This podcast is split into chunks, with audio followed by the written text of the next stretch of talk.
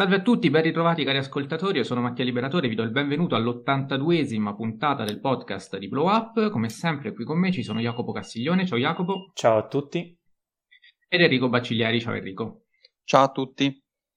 Nella puntata di oggi abbiamo il piacere di intervistare anche Emanuele Rauco, che eh, insomma è un autore di numerosi saggi, su tutti cito quelli su Baumbach, Spielberg, Jarmus, o Jarmus, scusate la pronuncia, poi mi correggerà Emanuele, eh, Guillermo del Toro, è in uscita anche un... Um, un saggio su uh, Frank Capra chiamato La vita meravigliosa di Frank Capra, per cui insomma gli facciamo anche un grosso in bocca al lupo e do subito quindi il benvenuto anche a te Emanuele. Ciao e grazie per aver accettato il nostro invito. Grazie a voi per avermi, per avermi ospitato, ciao a tutti gli ascoltatori. Eh, Emanuele Rauco eh, è anche eh, conduttore eh, di, di, un podcast eh, chiamato Cinemascope che sicuramente eh, già seguite e a cui comunque vi rimando nel caso in cui non lo faceste già.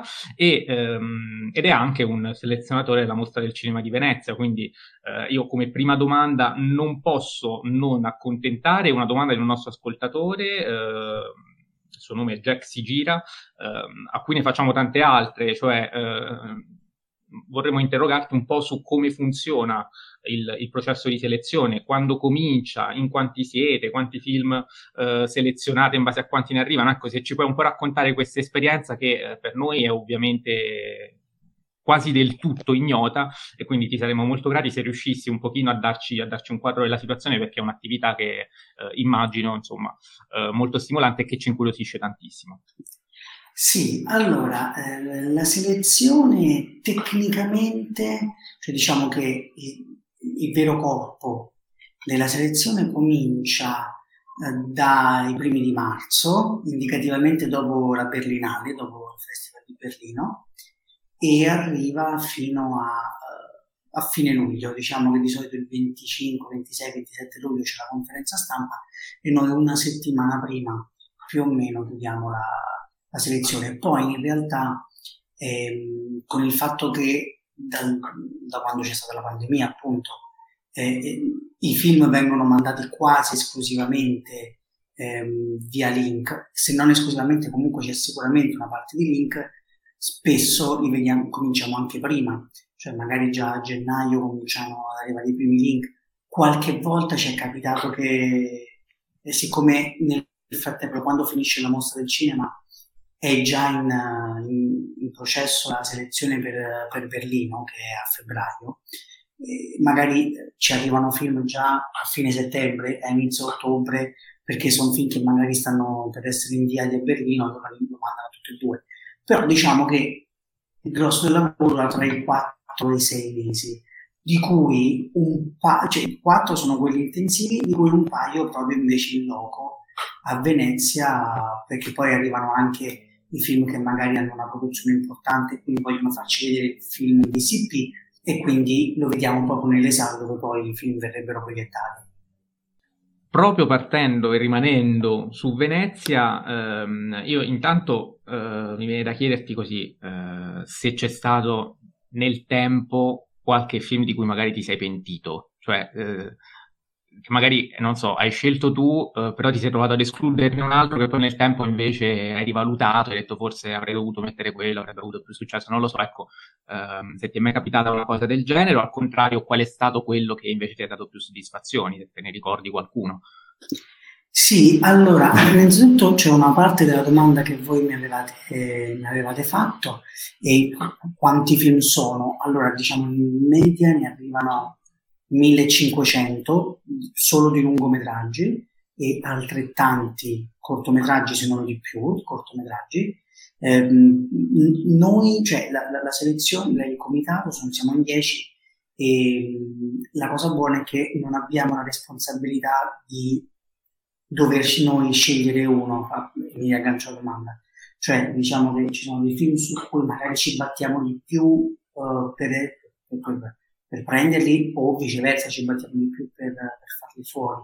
Però è una decisione, diciamo, noi nove, che siamo i, i, i consulenti alla selezione, come la definizione, eh, proponiamo, discutiamo e poi in base alle nostre discussioni il direttore prende la decisione, lui che ha l'ultima parola. Eh, quindi diciamo che film che io ho selezionato o io ho escluso, per fortuna non ci sono, così se, se, se abbiamo fatto degli errori non, non li facciamo da soli. Eh, metti le mani avanti, giustamente. No, nel, cioè, nel, nel senso, fortunatamente non abbiamo respons- questa responsabilità, anzi, per esempio, quando capita, soprattutto nel momento in cui ci sono verso la fine della selezione, che dobbiamo ancora finire di vedere il film e dobbiamo però anche prendere delle decisioni imminenti, magari ci dividiamo, no? Siamo in dieci, facciamo dei gruppi e nessuno vede mai un film da solo, perché poi c'è il rischio che lo bocci e invece agli altri sette sarebbe piaciuto per dire. E quindi più Quindi comunque film... resta, cioè, si può parlare sempre di attività collegiale di fatto. Cioè. Beh sì, perché poi facciamo un esempio, se siamo in tre a vedere un film, questo film ci piace a tutti e tre e pensiamo che è un film che potrebbe avere un posto, allora lo fai anche gli altri, poi lo vedono. Sicuramente lo vede il direttore e poi anche gli altri, se possibile. Quindi comunque alla fine cerchiamo di vedere più o meno tutti gli stessi film per avere appunto una decisione collegiale, come dicevi tu. E, per esempio rispetto a Cannes, che invece nel, il comitato di selezione è diviso per le sezioni, quindi c'è una parte del comitato che si occupa del settembre gara, una parte del comitato che si occupa del concorso, una parte che ha l'occhio particolare sui film francesi e via dicendo, noi no. Cioè, tranne i cortometraggi per cui uno di noi ne occupa in prima persona insieme altro, a, a, ad altri eh, collaboratori, noi la selezione ufficiale la facciamo tutti insieme e che è anche un modo per mescolare le carte, perché altrimenti eh, è come se sarebbero i mini festival di ognuno, perché poi ognuno ha la propria linea mentale e rischierebbe un po' di omologa- omologarsi. Eh, ritornando alla tua domanda specifica, ma allora, sui film eh, adesso così a mente, film che, ho, cioè che posso dire che abbiamo sbagliato, sicuramente ce ne sono, preferirei evitare di dirli. Perché... No. no, ma nel senso, cioè, in questo momento non mi vengono in mente dei film, cioè dei capolavori clamorosi che noi abbiamo bocciato, cioè che noi abbiamo respinto, anche perché poi eh, a volte, quando sono film anche molto importanti, di solito comunque vengono visti in contemporanea, che ne so, da New York, da Cannes, da, York, eh, da Toronto, cioè, insieme ad altri festival grandi. Quindi magari noi non eravamo convinti eh, e li ha presi un altro festival, però se, magari ne so, se, se c'è anche gli occhi il concorso anche come fascia temporale è difficile che poi accettino di venire a Venezia, però poi lì dipende dalle, da, da, da, quando vogliono uscire Sono, una volta che il film ci piace non è automatico averlo, perché una volta fatto l'invito non è automatico averlo, perché poi dipende da tante cose della distribuzione strategie, eccetera. Quindi preferisco dirti i film di cui mi sento fiero di aver, cioè, su cui magari ho fatto una battaglia per uh, io, magari insieme a qualcun altro per averlo. Allora, per esempio Nico di Susanna Nicchiarelli, Nico 1988, e soprattutto sono stato molto contento di uh, eh, di averlo proposto per Orizzonti, dove poi ha vinto. E poi c'era un film piccolissimo che ha fatto anche un'uscita velocissima in Italia. Um, adesso non so se, se lo avete visto, si chiama, non ricordo come era il titolo in italiano. In francese suonava come eh, La Nuit où j'ai nagé, cioè la notte in cui ho nuotato. Ed è un film di Damien Manivelle insieme a un co-regista giapponese che non ricordo il nome. Ed era la storia di un bimbo che esce di casa per seguire il papà che va a lavorare presto perché lavora in, in pescheria, quindi si ha al mercato, quindi si alza prestissimo, decide di seguirlo e si perde nella neve giapponese e cammina, eh, scopre il mondo intorno a lui sostanzialmente. Che è un film piccolissimo che avevamo visto io e il mio collega negli ultimi giorni e ci siamo battuti per fare in modo che riuscisse a trovarsi un posto in un programma che sembrava già definito. Poi La gatta Cenerentola, e poi due film d'animazione. La, uno è La gatta Cenerentola di Alessandro Rack, um, che sono da, da lì poi a, da, da, Venezia partito per un bel percorso in giro per il mondo.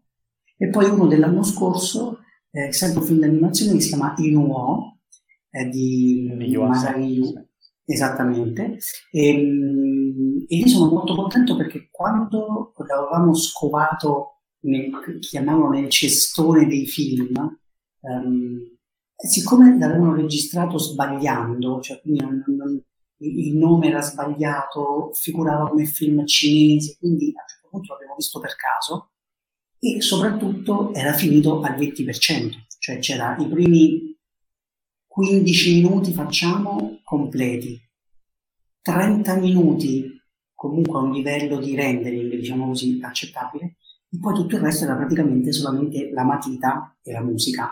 E quindi noi abbiamo dovuto fare un processo di immaginazione da cui però ci siamo resi conto che sarebbe venuto fuori un grande film. Loro ci hanno assicurato che il film, nonostante avessero tanto lavoro da fare, sarebbe stato pronto. Tra l'altro, se un, se un giapponese ti assicura che il film è finito, ci puoi mettere la mano sul fuoco che sarà finito, anche a costo di fare i turni di 45 ore, eh, lo, lo, finiranno. E quindi poi sono, sono felice che io, insieme a un altro mio collega che l'abbiamo eh, attenzionato, per così dire, sono contento che poi il film sia andato. Non ha, non ha, vinto nessun premio e in Italia purtroppo ancora non è uscito, ma era secondo me uno dei più bei film dell'anno scorso, non solo della nostra scelta. E si sa quando uscirà? No, cioè perlomeno in Giappone è già uscito certo. e credo che abbia fatto un giro anche uscito in giro per il mondo, quello su IMDb è facile da controllare. Mm, per l'Italia no, cioè, a meno che non, appunto, non una di quelle uscite di tre giorni eh, con Yamato, spesso fanno, oppure con Nexo, fanno delle operazioni del genere, oppure direttamente su piattaforma, però mi pare che ancora non ci sia una uscita in Italia. Peccato perché mh, Yuasa, soprattutto con le serie TV, no? Devilman Crybaby e, e Ping Pong uh, di Animation, è stato eh, apprezzato moltissimo da, da, tutto il panorama vabbè, occidentale, europeo in particolare, quindi eh, speriamo esca presto. Ecco. Mattia? Sì, speriamo.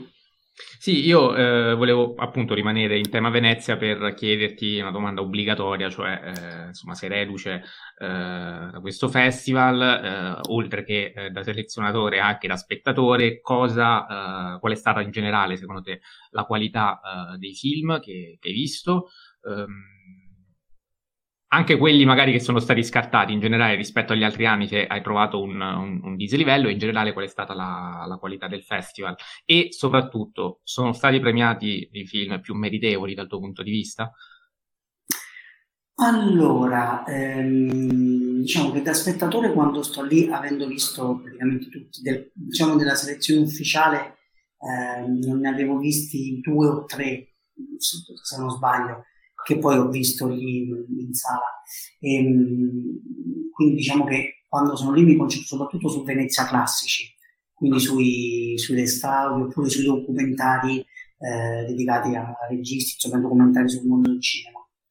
E quella selezione lì che ho visto per la prima volta in quei giorni mi è sembrata, vabbè, i restauri parlano da sé, cioè sono grandi capolavori della storia del, cinema già affermati, oppure film che questi restauri vengono fuori, per esempio c'è un film eh, cecoslovacco del 69-70, si chiama L'Orecchio, che io non conoscevo e non avevo mai sentito e che è un film eh, straordinario.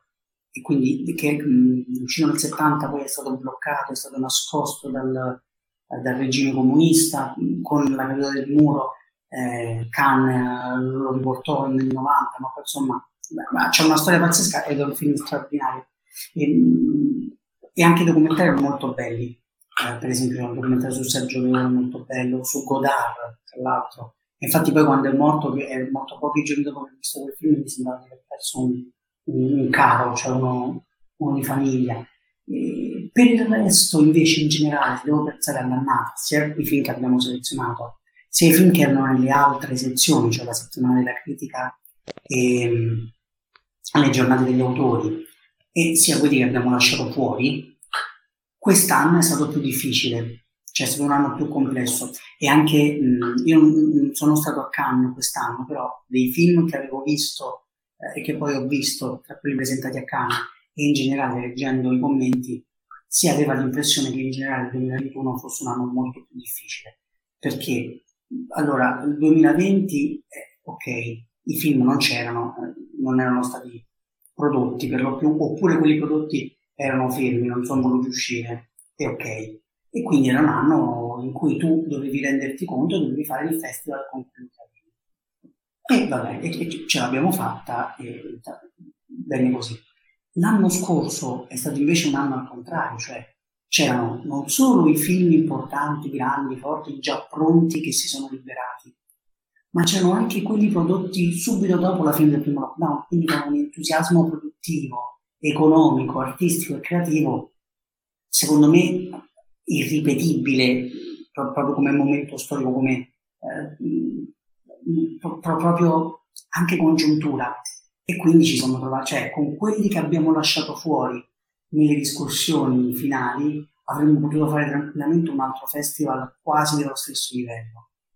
E invece quest'anno ci siamo trovati nel primo momento di disacca, cioè con tutto quanto che è tornato alla normalità, almeno dal punto di vista produttivo ed economico, anzi con una serie di fondi che sono arrivati dall'Unione Europea e dai fondi pubblici proprio per supportare la, la creatività, l'arte, lo spettacolo, era, abbiamo invece trovato un momento di, sta, di stasi, cioè come se i registi, gli sceneggiatori, i creatori di storie e immagini stessero ripensando al cinema, perché comunque il terremoto è avvenuto e dopo il festeggiamento per essere sopravvissuti adesso c'è guardiamole, chiamiamole macerie, guardiamo il mondo nuovo che si è creato, cioè il fatto che il cinema ha ancora di più perso quella pill che aveva prima e quindi gli orizzonti di distribuzione ma anche gli orizzonti di fruizione il pubblico sono diversi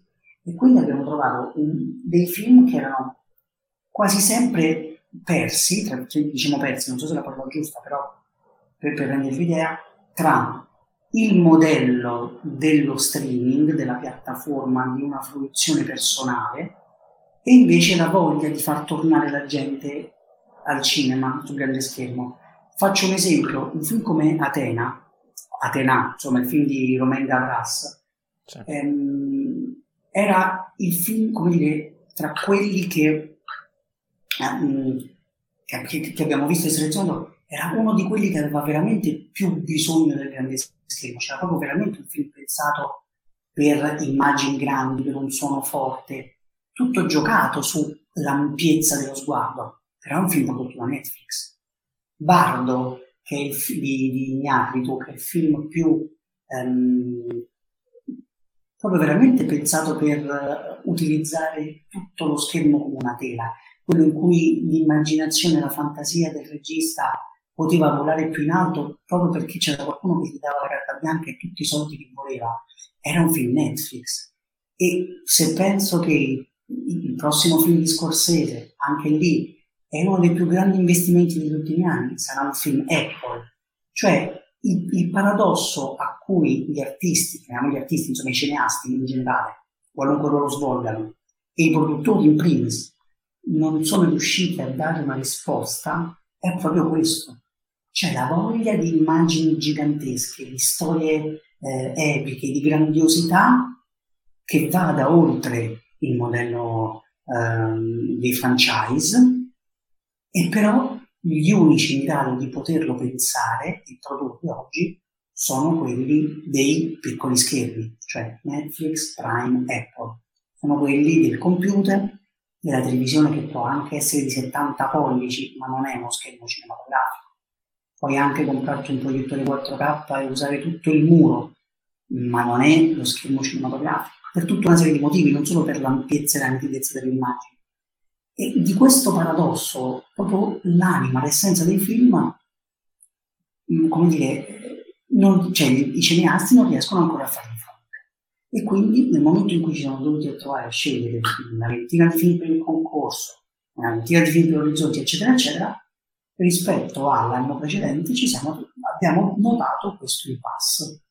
Abbiamo cercato di rispondere noi con i modi che pensavamo migliori, Eh, ovviamente però quando poi siamo andati a leggere le riflessioni di molti giornalisti, se, se non sbaglio da, o, oggi proprio, da poco uscito un pezzo di Medighetti che rifletteva, c'erano molte criticità, c'erano anche molti eh, dubbi, proprio perché quest'anno è stato un po' diverso. Io sono contento poi della selezione che abbiamo tirato fuori, e secondo me è una selezione di buon livello, però capisco, cioè, siccome noi, noi stessi abbiamo, abbiamo discusso molto proprio per capire di che cosa, con che, con che cosa stavamo maneggiando quest'annata, capisco che poi ci siano stati anche dei dubbi.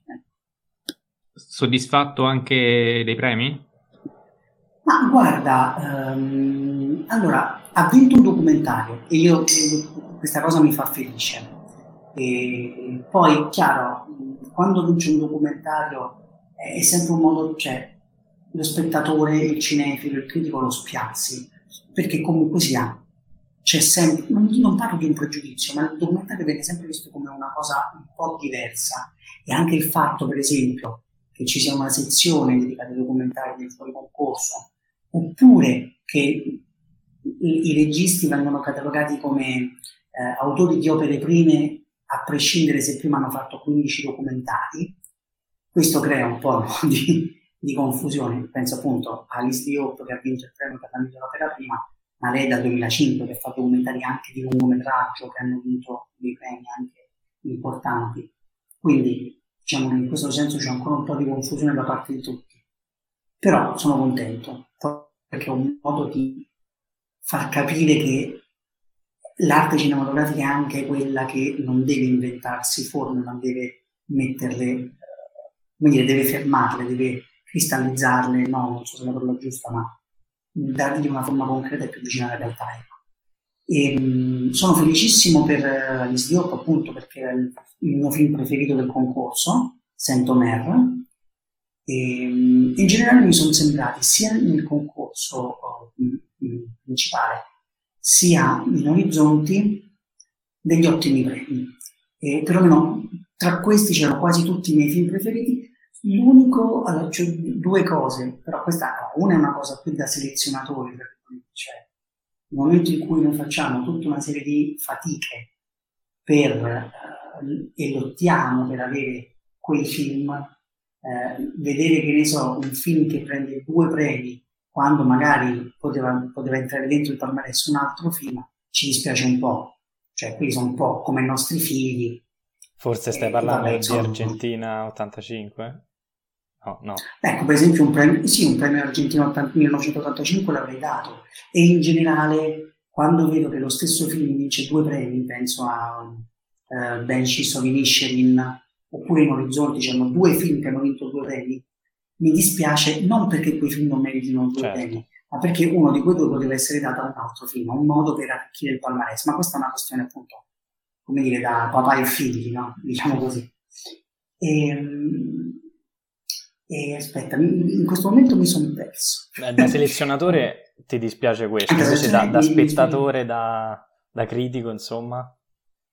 Uh, no, da critico io sono l'unico film che io avrei messo dentro eh, e che anzi pensavo che potesse vincere un premio molto importante, è Love Life di Koji ah. Fukara. Oh, ecco, ecco. quello mi dispiace perché mi sembrava uno dei film più belli del concorso, perché mi sembrava uno dei film più apprezzati a livello generale e quindi eh, vederlo fuori mi ha, fatto, mi ha fatto dispiacere. Però poi quando leggo che insomma è, è, in, sala in questi giorni e quando leggo di uh, cinefili oppure anche di critici che si chiedono come è possibile che un film del genere sia fuori dal palmarès, allora vuol dire che comunque noi abbiamo fatto, cioè, abbiamo fatto bene la scelta giusta, che il film era bello. Certo, film che è già uscito nelle, nelle, sale italiane, che confermo anche perché qui penso in sede sia io che Mattia lo abbiamo visto e, ehm, ed è piaciuto.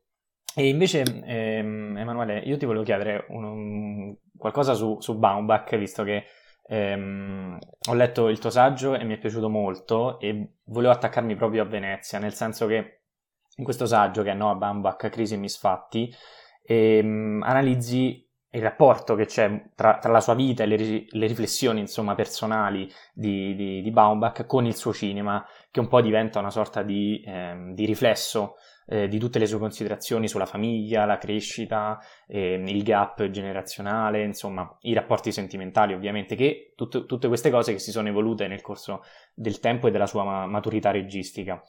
Volevo quindi chiederti invece a che punto della sua filmografia e della sua vita si inserisce White Noise, ma soprattutto anche a livello produttivo, visto che anche tu nel, nel saggio ne parli come ehm, diciamo, un percorso, quello produttivo, ben più complesso e visto che in questo caso stiamo parlando di un film eh, al suo secondo rapporto, mi pare, con Netflix, con un budget di circa 100 milioni e che sicuramente insomma, non, non tornerà nelle casse della, della piattaforma. E ti chiedo ovviamente anche se ti è piaciuto il film e cosa ne pensi. Sì, allora, ehm, è veramente, cioè io vedo che questo sia è il terzo film che lui gira con Netflix e credo che sia proprio un, adesso non so se è un salto di qualità, cioè nel senso non so se da qui in poi ci sarà un altro modo di fare film per Mamba, però sicuramente anche rispetto agli altri due questo è veramente un cambio di passo. Uh, innanzitutto perché si, um, mentre gli altri film erano, se non sbaglio, tutte sceneggiature originali, uh, così adesso vado a memoria, però se non sbaglio, tutte sceneggiature originali, questo è il primo tratto da un romanzo, ma non ha, cioè, non ha scelto un romanzo di cui gli piaceva la storia e ha detto ne faccio un film, cioè ha scelto un romanzo importante, uno dei cardini della letteratura americana degli anni Ottanta, di un autore tra i più importanti eh, della letteratura contemporanea.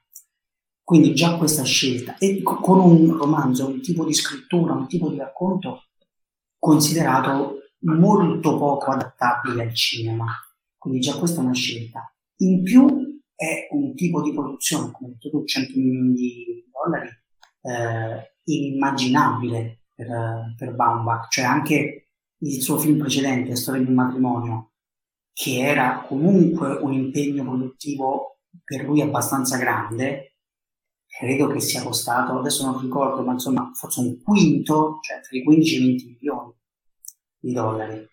Quindi è veramente un cambio di proporzioni, un cambio anche di modo di mettere in scena, perché, è, perché fa venire a galla tutta una serie di eh, idee, di, costru- di, modo di costruire le sequenze, di utilizzo anche del, dell'ironia, dell'umorismo molto diverso dal Baumbach, cioè da, dal Baumbach che noi conosciamo. Sono elementi che lui, soprattutto nella sua attività di sceneggiatore, ha, di sceneggiatore non regista, ha messo in campo. Penso ai film che ha fatto con, uh, con Wes Anderson soprattutto. Eh, però è chiaramente un film fuori scala per lui.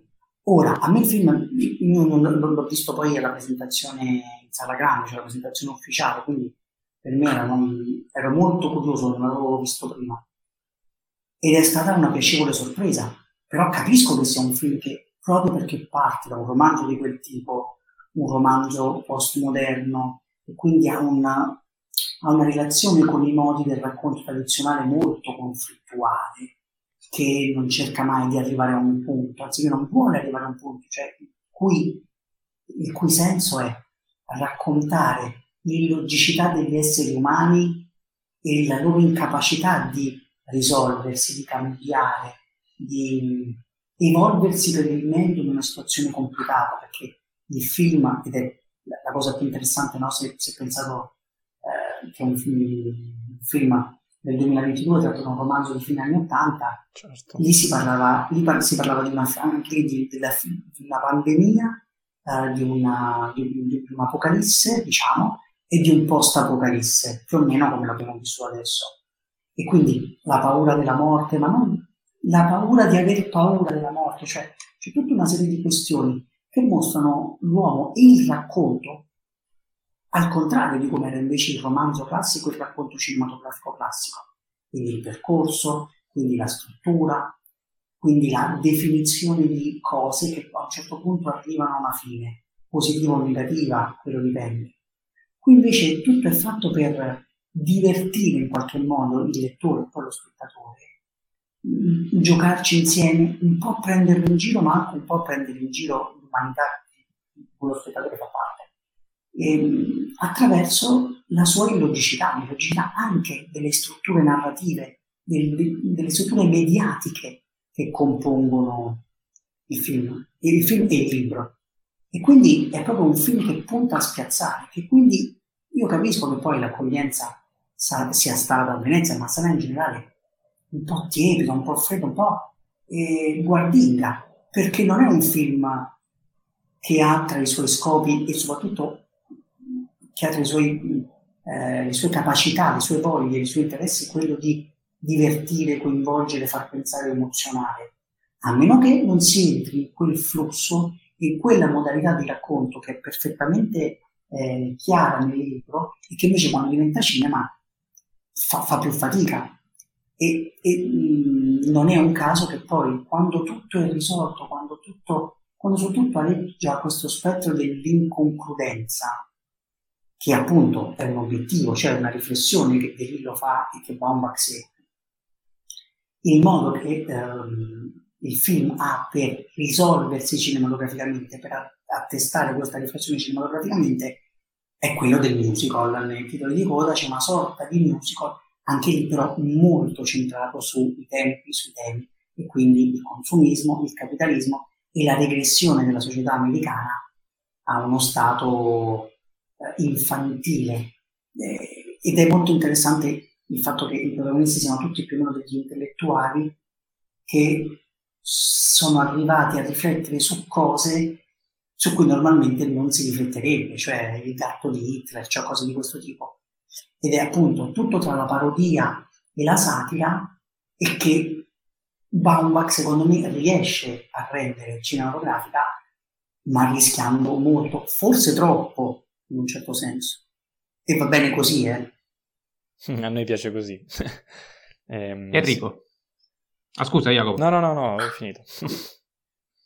No, io mm, eh, vorrei un attimo chiudere eh, l'argomento Venezia e passare un attimo al presente e faccio una breve digressione più per gli ascoltatori che per noi, eh, visto che eh, loro ascolteranno la puntata il 26, eh, quando in realtà eh, noi stiamo registrando il 21, quindi al momento in sala c'è l'iniziativa Cinema in Festa e anche leggendo dei dati, ovviamente forniti come al solito da, da Cinetel, volevo citare come è nato il primo giorno uh, dell'iniziativa. Uh, sono state registrate 284.000 presenze, presenze quasi 285.000. Um, ehm, la scorsa settimana uh, sono state registrate quasi 100.000 e invece nel 2021 se ne erano registrate 191 dello stesso giorno ovviamente. Ehm, e volevo chiedere, eh, visto anche che hai ricondiviso eh, il post ehm, del, del postmodernissimo di, di Perugia, eh, il cinema di Perugia che eh, ha deciso di non aderire all'iniziativa, eh, volevo chiederti cosa ne pensi dell'iniziativa, se può funzionare, eh, i dati sono positivi, anche se non abbastanza secondo me, e niente, volevo sentire un tuo parere. Sì, tra l'altro appunto poi recentemente anche per esempio il Beltrade di Milano, se non sbaglio, ha deciso di non, di non aderire. E, e, questa cosa è interessante perché fa capire per chi è pensata una, ehm, un'inizi- un'iniziativa del genere. Allora, sicuramente in parte è pensata per il pubblico, diciamo che questi dati, come altre iniziative che c'erano state nei scorsi anni, di film a biglietto molto ridotto per un periodo di tempo. Quindi ci sono quei giorni che, eh, dell'iniziativa che fanno dei numeri molto alti, sicuramente molto più alti degli stessi numeri giorni, degli anni precedenti, eccetera, eccetera, eccetera. Ora sono due le questioni. Uno, aiuta uh, a riportare la gente, al cioè serve per riportare la gente al cinema oppure serve per dare una mano alle sale? Secondo me mi sembra evidente, cioè nel momento in cui tu dici che, soprattutto, sai, gli anni scorsi era una tantum, cioè arrivava all'improvviso e ti dicevano, ah, diciamo dal 5 al 10 il cinema 2 euro. E poi finiva e tutto tornava normale. Invece questa, questo cinema in festa ha una programmazione, cioè da questo settembre per due volte l'anno, cioè settembre e giugno, per cinque anni c'è queste, eh, queste settimane, questi cinque giorni di prezioso, quindi c'è una programmazione. Quindi lo spettatore sa che ha quelle finestre in cui si può andare al cinema a prezzo modico.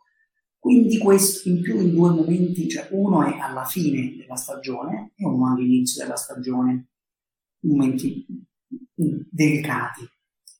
Ora, secondo me far vedere allo spettatore che ci sono dei momenti in cui va al cinema e paga poco e momenti in cui va al cinema e paga il doppio, non so se fa venire voglia. Certo, su 10 spettatori che ne approfittano, magari ce n'è uno che ci andava poco e dice, e dice ma sai che il cinema è bello, ci, vado più, ci andrò più spesso.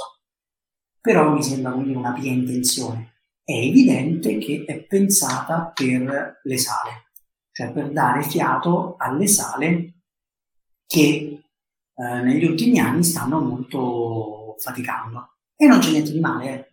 cioè meglio una, un, un'iniziativa del genere che il semplice aiuto a pioggia, aiuto a fondo pubblico da destinare eh, in maniera così, come fosse un regalo. Cioè meglio questo, siamo d'accordo. Cioè, io la penso così. Però poi vedi che alcuni tipi di cinema ti dicono va bene, bello tutto, però noi non aderiamo. Cioè noi pensare che per cinque giorni anche i film di prima visione, anche i film che comunque potrebbero riempire la sala al doppio del prezzo, devono essere svenduti, tra virgolette, noi non ci siamo. E è interessante capire quali sale sono. Appunto, postmodernissimo, ventrale, sono dei cinema intanto indipendenti, cioè che ragionano come sala singola, non hanno una catena o un circuito alle spalle eh, sono dei cinema che di solito, sostanzialmente, adesso non ricordo se anche l'Antero, ma insomma, questi cinema sono cinema che lavorano sul cinema, un tempo era il cinema del sere, quindi cinema, chiamiamolo di qualità, eh, il cinema per cinefili, degli autori, che fanno molti, molto lavoro con gli indipendenti, con gli autori, proprio invitandoli in sala. Un cinema, quindi sono dei cinema cinefili, che hanno un rapporto col pubblico molto consolidato, molto stretto e che quindi non hanno bisogno di portare la gente in sala, perché la gente in sala si ce l'ha, cioè il loro rapporto lo coltivano settimana dopo settimana, film dopo film, incontro dopo incontro, eccetera, eccetera. E non hanno, anzi, a loro diminuire il biglietto per 5 giorni porta uno svantaggio. Mentre serve ai cinema del circuiti, dei circuiti, delle catene, che quelli hanno, ragionando su grandi numeri, hanno visto il proprio pubblico disperdersi e quindi se anche per 5 giorni gli arriva il doppio del pubblico e quindi significa anche non solo i biglietti, ma significa anche tutto ciò con cui le sale eh, di quel tipo vivono, cioè soprattutto eh, bevande, eh, popcorn, cibo, questo tipo di cose, per loro è una boccata, è una boccata d'aria. Quindi, voglio dire, va benissimo, basta però che ci rendiamo conto che è molto improbabile, ma come dimostrano anche altre, ehm, le altre iniziative di questo tipo, che questo poi riporti la gente al cinema. Per riportare la gente al cinema bisogna fare un lavoro sulle sale, quindi devono diventare delle sale del tutto affidabili, confortevoli, con audio e video di altissima qualità, di luoghi anche belli da frequentare. Eh, devono diventare eh, dei luoghi dove il gusto del cinema lo puoi diffondere a tante persone e soprattutto poi bisogna fare un lavoro culturale. Poi non so se, cioè sicuramente da una parte è anche colpa di chi fa il mio mestiere, quindi diciamo, critico, l'operatore culturale, eccetera, Diciamo che se tu vuoi riportare la gente al cinema devi ricominciare dalle basi. Poi, e, e questo sta succedendo anche in, in, Francia, cioè noi pensiamo alla Francia come il paradiso no, del cinefilo e sicuramente se visto dall'Italia lo è. Poi però eh, anche loro da un anno, una crisi, chiaramente con dei numeri preoccupanti. E loro, anche e loro in questo rientro dalle vacanze, dalle ferie, hanno comunque registrato un calo del 30% degli incassi rispetto all'anno scorso. Quindi questa è una crisi proprio di idea del cinema, è una crisi mondiale. Poi è chiaro, se c'è il grande film che colpisce la massa, fa un miliardo, due miliardi come niente fosse.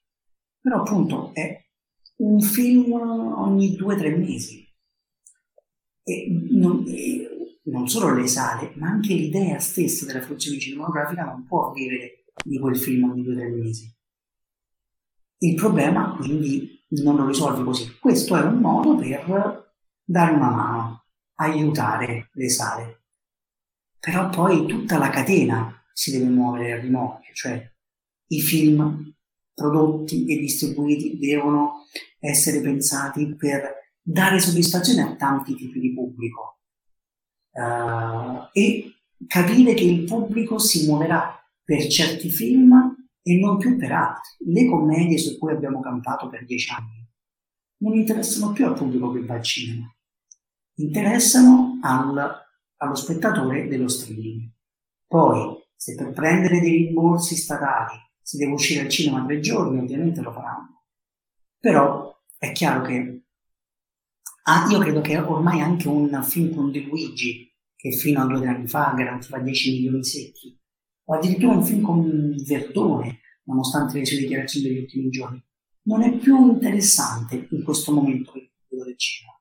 Forse Verdone riesce a trascinare qualcuno, ma in generale bisogna capire quali film vuole il cinema al pubblico. Mi sembra interessante il fatto che il film di successo italiano, di successo tra virgolette, film italiano, che è più visto in questo momento al cinema, sia Il Signore delle Formiche, che è un film di un autore riconosciuto, pensato, cioè non pensato, fatto appunto da un autore maturo, che ha sicuramente un pubblico maturo, che però può anche lavorare con i giovani, soprattutto con le scuole, cioè lì c'è un pensiero produttivo, oltre che secondo me anche un, un film molto bello, ma al di là di questo, lì c'è un pensiero produttivo che si è tradotto in un film che sa a chi rivolgersi e sa come e sono riusciti anche a comunicarlo.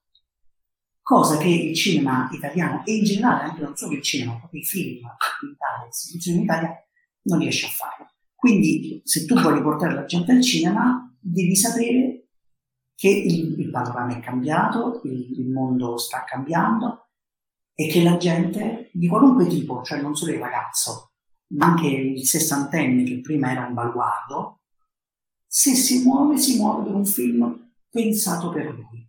E allora bisogna pensare ai nuovi pubblici, i nuovi schermi, i nuovi modi di fare, di, di fare e realizzare il cinema. Eh, perfetto, io sono pienamente d'accordo con questa lettura. E volevo mh, mm, chiederti una domanda, visto che, eh, come accennavamo nell'introduzione, eh, lavori con nuovi metodi divulgativi, diciamo, della critica, che sono YouTube o eh, il, i, i, podcast. E, mh, volevo chiederti se eh, la critica eh, sul web si deve comportare come si comporta con la carta stampata o deve cambiare. Una cosa anche molto banale da un punto di vista strettamente eh, redazionale, eh, una volta le recensioni erano anche pensate per essere molto più brevi, per essere inserite su giornali anche eh, generalisti, e invece eh, oggi sul web questa diminuzione non, non c'è più. Ehm, ogni sito, bene o male, si può permettere recensioni con uh, numeri esorbitanti di carattere rispetto appunto a quelli di una volta, che comunque erano fatti da eh, da gente decisamente più eh, professionista e autorevole. Allora, uh, al di là del fatto che appunto ogni mezzo no, ha le sue specifiche e quindi sia chi cura editorialmente quei mezzi, sia il singolo scrittore o comunque redattore, critico, eccetera, deve più o meno immaginare, sapere come si muovono quei mezzi io credo che poi di fatto eh, eh, il cambio di formati, il cambio di modi sia poi connaturato dal tempo che passa. E come dici tu, è interessante vedere che mentre la carta stampata, eh, che dovrebbe essere il luogo dell'approfondimento, il luogo del, eh, del pensiero più elaborato, perché poi ci, ci, ci scrivono e ci lavorano persone che hanno esperienza, che hanno studi, che hanno titoli e eh, prestigio particolare, in realtà lo spazio per la critica è sempre meno, proprio ridotto. Cioè, io ricordo anche non fino a tanti anni fa, quando c'era Cannes a Venezia, c'erano le due pagine centrali della parte di cultura dedicate a, a, un singolo film, al film del giorno, o perlomeno al pezzo del critico principale che parlava di tutta la giornata, ma erano due pagine. Adesso in quelle due pagine ci sono 7-8 pezzi, di cui due, tre se siamo fortunati recensioni, un'intervista, 3-4 pastoni che mettono insieme cose e via dicendo. E in generale, come dire, la, la carta stampata ha si comporta adesso come fino a qualche anno fa si pensava si dovesse comportare il web. Quindi pezzi brevi, un sacco di immagini, le interviste, le news, i nomi, i titoli che acchiappano. Mentre invece, al di là dei siti eh, generalisti, che spesso sono legati poi a quei gruppi editoriali, quindi ai gruppi editoriali dei quotidiani, i siti che invece si occupano di cinema, anche non necessariamente dei siti di, esclusivamente di critica, perché penso a, uh, Movie Player o Bad Taste, che non sono sicuramente dei siti di approfondimento critico o di studio critico, però dedicano alle recensioni, agli approfondimenti, anche a dei saggi, uno spazio che fino a qualche anno fa sarebbe stato impensabile. Cioè io penso a Bettaste che ha inaugurato qualche tempo fa il suo servizio a pagamento, dove dentro ci sono non solo dei contenuti originali in più, ma sono quasi tutti dei contenuti di approfondimento, se non critici in senso stretto, comunque qualcosa che vada al di là della news e della cronaca e del giornalismo in senso stretto. E questo sarebbe stato impossibile. Un movie player lo stesso, per non parlare di una movies che vive di recensioni. Sono recensioni classiche, volendo, ma sono recensioni e non sono recensioni brevi. E, um, ogni tanto, no, appunto, quando facciamo le riunioni con i siti per cui collaboro, c'è qualcuno che si occupa di SEO e di indicizzazione e quindi si, si informa perché ogni tanto cambiano le dinamiche. E adesso, mentre prima dovevano essere pezzi che reggevano l'attenzione del minuto, minuto e mezzo di un lettore, Adesso la fruizione è diversa. Se qualcuno va sul sito è perché ci è voluto andare, perché gli interessa quello che stai facendo. E quindi per tenerlo lì devi dare dei pezzi che sono un minimo di 400 parole, minimo, per essere ben visti da, da Google e quindi dal, dal lettore che poi va a cercare. Questo permette un po' di ribaltare la situazione, però anche un po' di giocare, cioè di far tornare quello che è questa enorme sandbox che può essere il web, come davvero un terreno per sperimentare cose, per sperimentare formati, modi di scrittura critica. Ovviamente poi eh, il passo successivo è che il web è già comunque un, un mezzo maturo, cioè comunque ha i suoi 30 anni di vita sostanzialmente. Quindi poi da lì si va al video, che anche lui, YouTube non è un mezzo nuovo, però col video si possono fare tante cose e si può fare critica in un certo modo, che sia critica o sia divulgazione, questo va bene entrambi. E, mm, per esempio, uh, prima fuori onda nominavamo il collezionista di ombre, che è un canale secondo me straordinario che fa video di 8, 10, 12 ore ed ha un approccio da, uh, non, non, accademico, ma un approccio, di, un approccio divulgativo serio, perché lui, eh, Adriano, di base è un professore. E poi ci sono invece video più del cinefilo um, di pancia, ma con un'enorme cultura come Federico Frusciante, anche lì 10, 12, 15 ore. Cioè sono dei simposi che diventano un video.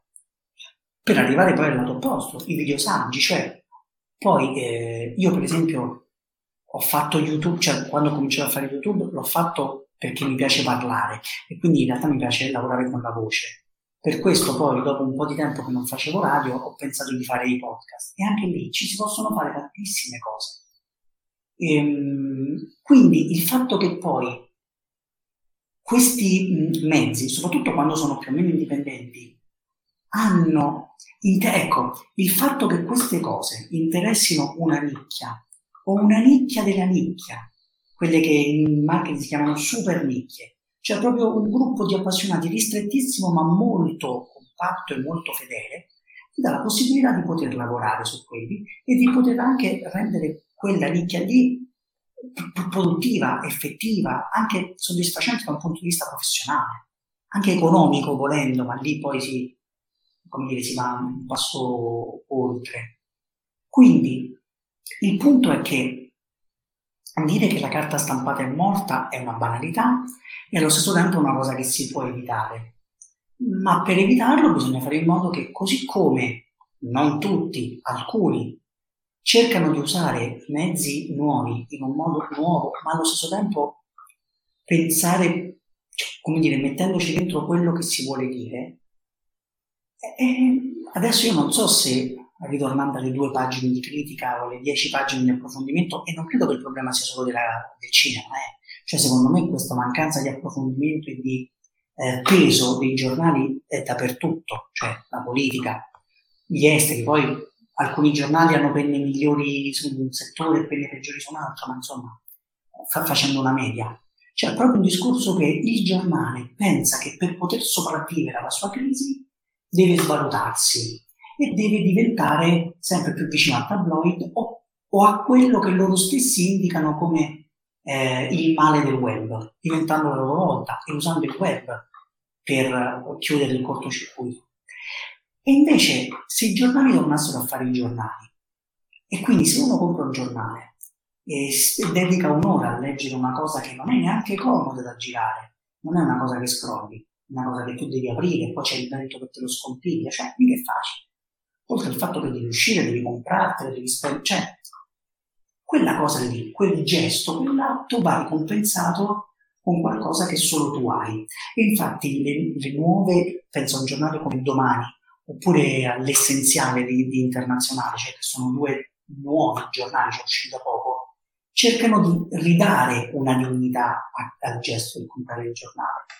Così come a un certo punto si sono accorti i eh, redattori del web, quelli che fanno contenuti web, che il fatto che uno si metta lì davanti a uno schermo con una luce in faccia a leggere è qualcosa che merita rispetto.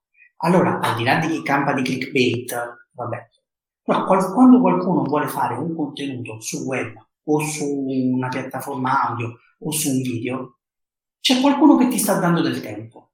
Allora, oltre a usare qualche mezzuccio che ci può stare per attirarlo a te, poi però quando va ad aprire quel contenuto, secondo me tu gli devi dare rispetto. E quel rispetto è, ti sto dicendo, cioè ti sto scrivendo bene, sto dicendo delle cose che per me sono importanti interessanti una buona forma te le sto mostrando con un'immagine che non ti dà fastidio all'occhio, con una voce che ti aiuta ad entrare nel pensiero e via dicendo. Un, capisco che sia molto banale come riflessione, però poi penso che alla fine, cioè in questo momento storico, il web, voglio dire, chi ha più di 50 anni sicuramente eh, rabbrivirà, il web preso nelle sue accezioni migliori, non come magma, anzi no, al contrario, il web comunque preso come magma è più credibile della carta stampata presa come magma. Poi se isoliamo i singoli elementi, ognuno fa gara a sé, cioè ogni giornalista ha la sua credibilità. Ma secondo me, a parità di informazione, un sito come Repubblica è meno interessante, è meno, mi, mi dà meno da, cioè da un giornale come Repubblica mi porto a casa meno, la Repubblica vale come il Corriere e molti altri, di un sito come Valigia Pro, un sito come The Vision, doppio zero, via Allora, eh, eh, io, scusa Enrico se volevi dire qualcosa. Scusa Mattia, no, perché prima Emanuele ha dato per scontato una cosa e non volevo interromperlo. Ehm, cioè, volevo spiegare a, a un attimo agli ascoltatori cos'è il SEO. Il SEO è un sistema di indicizzazione per gli articoli che permette a, all'articolo di essere più visibile su Google. Cioè, praticamente quando tu ha, cerchi, fai una qualsiasi ricerca, in base al SEO, in base a quanto è alto il valore del SEO, eh, trovi più, con più facilità eh, l'articolo. Eh, quindi nel discorso di prima riguardava per il fatto di, del fatto che ogni giornale diciamo, lav- deve lavorare per avere valori di SEO sempre alti e costantemente eh, di qualità, altrimenti tutto il sito ne, ne risente. Sì, eh, grazie Enrico. Eh, ovviamente Enrico eh, ha fatto bene a precisarlo perché forse Emanuele non lo sa, ma eh, il nostro pubblico è fatto anche di boomeroni come me che per quanto anagraficamente siano giovani comunque tante cose non, non le masticano, quindi è sempre bene precisare per arrivare un po' a tutti. E, ehm, io volevo leggerti una domanda che eh, arriva da un nostro ascoltatore. Ehm, si tratta di Cinemart Life, si chiama Daniele, lo salutiamo. Ehm, e ti chiede: Ho notato che in entrambi i primi episodi delle due stagioni di CinemaScope ha scelto di parlare del cinema horror cosiddetto di serie B. In generale, noto con piacere una sua predisposizione nel parlare di tutto il cinema, anche di quello considerato minore, anche di quello snobbato da tanti professionisti del suo settore. Quanto e perché è importante conoscere e parlare anche di questo cinema? Sì, vabbè, allora in questo caso poi ehm, non è una casualità, nel senso che. Eh ho fatto la prima puntata dedicata a, Roger, a Vincent Price, la prima puntata della prima stagione dedicata a Vincent Price. E siccome durante la prima stagione Roger Corman spuntava fuori, ho pensato di dedicare eh, la premiere della seconda stagione a Roger Corman e a un ciclo di quattro puntate sul, sul B-movie americano. E diciamo che il senso di CinemaScope è proprio quello, cioè non è un podcast su, che racconta la storia del cinema, ma è un podcast, così usando una formula retorica, di storie del cinema. E soprattutto, visto che poi i podcast che raccontano i classici, i grandi maestri, podcast oppure eh, video, monografie, eccetera, ce ne sono moltissimi, dovendo trovare un qualcosa che mi sembrasse più originale, relativamente più originale, ho pensato proprio di dedicare il podcast a qualcosa che resta ai margini eh, CinemaScope perché è il formato più largo, quello che esalta anche i margini dell'inquadratura che invece eh, nel formato classico erano stretti. Erano stretti appunto inquadrato e c'era solo il centro dell'inquadratura, diciamo così. Quindi appunto o figure di registi, film marginali, dimenticati oppure bizzarri che da qualche parte diventano film di culto, oppure all'interno di, so, di un grande autore un elemento marginale eh, o comunque più, più, nascosto, più ricercato, diciamo così. E, e, io credo che poi, voglio dire, questo la storia del cinema ce lo, ce lo insegna, la storia del cinema con la S maiuscola, che da questo terreno e soprattutto appunto dal terreno della, chiamiamolo della serie B, dell'horror, del cinema snobbato, poi sono nate e cresciute tutta una serie di invenzioni, sperimentazioni, elaborazioni che sono diventate anche patrimonio della Serie A. Penso appunto a un certo modo di usare le luci e ombre del cinema americano classico, eh, penso a una certa lettura politica anche del, del racconto dell'horror, cioè che, ehm, la, la, la, grande saga degli zombie di Romero, già, come dire, che già dal 68 è vista, si, si, percepisce che il grande cinema di serie A, pur in forme eh, particolari, deriva dal debut movie degli anni 40, dal camminato con uno zombie eh, di, di Turner, eccetera. Quindi, secondo me, il motivo, uno dei motivi per cui, al di là del fatto che nasco come cinefilo prima che come studioso, e il cinefilo proprio per sua anzi cinefago, viene da dire perché per sua natura ci mangiamo di tutto, cioè ci piace tutto e, e ci, ci, va proprio di scegliere tra tutto, così come uno che è amante del cibo non frequenta solo gli stellati, no? frequenta tanti tipi di, di ristoranti. E quindi uno perché appunto mi sembra importante nei fini della, dell'evoluzione del cinema eh, partire da questi che sono generi molto popolari e molto inventivi. Ecco, noi siamo portati a pensare, soprattutto negli ultimi tempi, ehm, che eh, popolare significa massificato, eh, che popolare significa omologato, e invece no. E sicuramente c'è stato un momento anche abbastanza ampio della storia del cinema per cui arrivare alla gente significava anche catturarla dentro meccanismi sempre nuovi, cioè dargli sempre delle novità, delle cose importanti da vedere e da, e, e da esperire anche in senso proprio di, di emozioni. E, ehm, e, poi perché sono delle cose molto curiose da studiare. Cioè io di solito anche appunto i, i, le cose che faccio, cioè tranne la recensione del film nuovo, però le cose che faccio per mia passione sono cose che mi incuriosisce studiare. Quindi se penso che un film sia curioso, ehm, che vorrei vederlo, che vorrei approfondirlo perché è troppo strano per essere vero, diciamo così, eh, allora è qualcosa che, su cui mi piace studiare. E questo tipo di film, emarginati o, o marginali, strani, bizzarri, curiosi, nascosti, sono quelli più belli da studiare perché dentro c'è qualcosa che non sapevo. E di solito in queste cose che non sapevo c'è anche qualcosa di molto interessante su cui riflettere, non sempre, ma spesso. Jacopo. Sì, ehm, volevo cambiare discorso per passare um, un attimino a, agli Oscar, senza però arrivarci del tutto, visto che um, qualche giorno fa è stata annunciata la, la shortlist dei film italiani, dai quali eh, poi l'Anica eh, sceglierà eh, la pellicola che rappresenterà um, l'Italia agli Oscar 2023. E I film sono 12, eh, che ri- ricordo sono frutto di autocandidature delle stesse produzioni.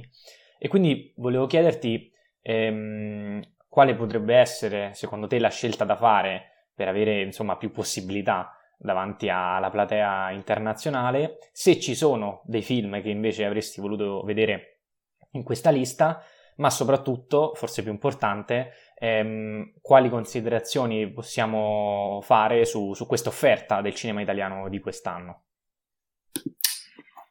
Allora, um, dal punto di vista della qualità, anche qui lo vediamo, cioè se penso ai film che erano candidati l'anno candidati l'anno, che si erano proposti l'anno scorso e quelli che sono proposti quest'anno, c'è un certo divario. E, ehm, allora, se devo, cioè, il più bello tra questi 12 eh, autocandidati, secondo me, è Piccolo Corpo, il film di Laura Savani. E, ehm, se però dovessimo pensare, ed è il modo secondo me giusto di pensarla, anche in senso sportivo, cioè portare la squadra, tra virgolette, più adatta ad affrontare una promozione, a piacere anche a un pubblico internazionale, eh, secondo me sono due i titoli. Uno è l'immensità di Emanuele Crialese. E questo parlo al di là del fatto che il film piaccia o meno, eh, perché è un film che ha uno sguardo internazionale, magari anche, come dire, già, anche già rodato, no? perché appunto si fa a determinati modi di raccontare quel tipo di, di ambiente che già conosciamo, anche internazionali, anche premiati. Uno su tutti, me ne mente Almodovar. Mm, ha Penelope Cruz, ha una produzione che ha possibilità di investire in una uh, campagna promozionale e quindi è un buon candidato. Ancora di più, secondo me, le otto montagne, che è vero che è un film che ha un regista non italiano, un regista belga, Felix Van Groningen, ma è di produzione italiana ha, mh, ed è parlato per gran parte in italiano. E quello è un film che ha avuto un premio a Cannes, ha avuto un riscontro internazionale di critica eh, appunto da Cannes molto buono, ha il supporto anche di una produzione e anche il romanzo che oltre ad aver vinto il premio Strega qua è stato diffuso, è andato bene in tutto il mondo, è stato tradotto in tutto il mondo, quindi è tutta una serie di elementi di coproduzione internazionale che possono funzionare bene. Il limite è che forse questi elementi di coproduzione possano un po' spegnere l'identità, perché quello che abbiamo visto, quello che vediamo nei film che poi vengono candidati e che poi vincono l'Oscar, è che fatta salva, cioè fatto salvo il fatto che siano anche dei bei film, bellissimi film, eccetera, sono dei film che esprimono un'identità nazionale, esprimono una cultura del paese di provenienza o della lingua di provenienza in cui sono parlati. Quindi forse le otto montagne meno. Però diciamo che io se dovessi puntare punterei su questi due.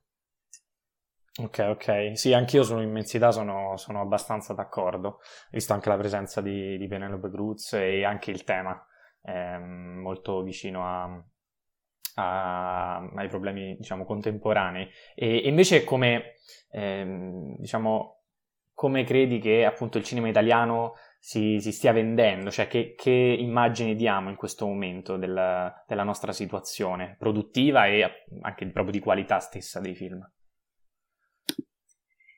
Sai, produttiva, io penso che questo è un momento piuttosto fertile e se per produzione parliamo anche di tutto il comparto audiovisivo, cioè anche il fatto che stiamo producendo con le stesse compagnie, penso a Wildside, Wilds, che producono cinema, produciamo anche delle serie importanti che vanno in giro per il mondo e che hanno successo in giro per il mondo, eh, anche internazionali, cioè non solo italiane che vengono uh, Wildside eh, produrrà, sta producendo la serie tratta da Limonov di Carrer, diretta da Serebrennikov.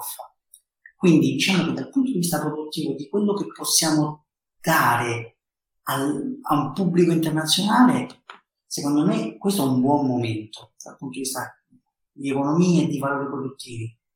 Sai, il punto di vista artistico, quello cambia le analisi. Quest'anno, quest- quest'anno in particolare è un anno un po' più debole, l'anno scorso un anno, un anno molto forte, ci saranno dei, degli alti e bassi come sempre, però credo che in generale la qualità è discutibile perché ma non lo so, però insomma, l'impressione è che si produca molto di più di quanto ci, ci interessi vedere e si produca per motivi che non sono né artistici né di cassetta. Perché se produci un film che il pubblico vuole vedere e che incassa 20 milioni, è brutto, e lo diciamo noi critici, e magari cerchiamo di raccontare al pubblico perché è brutto, però vabbè, cioè nel senso, però comunque ha, ha un suo senso quel film lì, brutto che incassa 20 milioni. Produrre un film brutto che incassa 800.000 euro non serve a nessuno. E, e quindi è, è questo poi no, il, il, il, nodo. Quindi che si riallaccia a quello che diciamo prima, cioè l'impressione è che ci sono un sacco di soldi, anche un sacco di produttori o compagnie produttive in grado di fare dei, delle cose importanti anche per un pubblico internazionale e che ci siano dei meccanismi che non riescano a far fruttare davvero questa, queste possibilità produttive ed economiche. Meccanismi politici, meccanismi industriali, meccanismi di rapporto con, uh, anche di rapporto ancora non del tutto centrato con il nuovo pubblico post pandemia. Certo. Mattia? Sì, io direi che insomma possiamo liberare il nostro ospite che è stato così paziente da restare anche oltre l'oretta, quindi eh, lo ringraziamo per aver risposto a tutte le nostre domande. Speriamo che, insomma, eh, anche i nostri ascoltatori, anzi, siamo convinti che anche i nostri ascoltatori, che comunque hanno partecipato come sempre, eh, abbiano gradito. Saluto quindi e ringrazio eh, Emanuele Rauco. Ciao Emanuele. Ma grazie a voi e grazie a tutti quelli che ci hanno ascoltato. Saluto e ringrazio anche Enrico Baciglieri. Ciao Enrico. Ciao a tutti, anche io ringrazio Emanuele e saluto gli ascoltatori. E saluto anche il buon Jacopo. Ciao Jacopo. Ciao a tutti, ciao Emanuele, grazie ancora e via Fellini. Giustamente, non poteva mancare. E io vi ricordo come sempre che potete seguirci sulle nostre pagine Instagram, la mia Starle K, quella di Jacopo Cinemadoc e quella di Enrico Enrico Bacciglieri. Nella prossima puntata del podcast ci occuperemo di musical e quindi parleremo di eh, quattro film, ovvero um, Il Mago di Oz, Cantando sotto la pioggia, West Side Story, non quello di Spielberg, e, um, e La La Land. Scusate l'esitazione, ma stavo un attimino rielaborando i film che devo recuperare mano a mano, quindi um, noi ci sentiamo come sempre il prossimo lunedì, grazie per l'ascolto.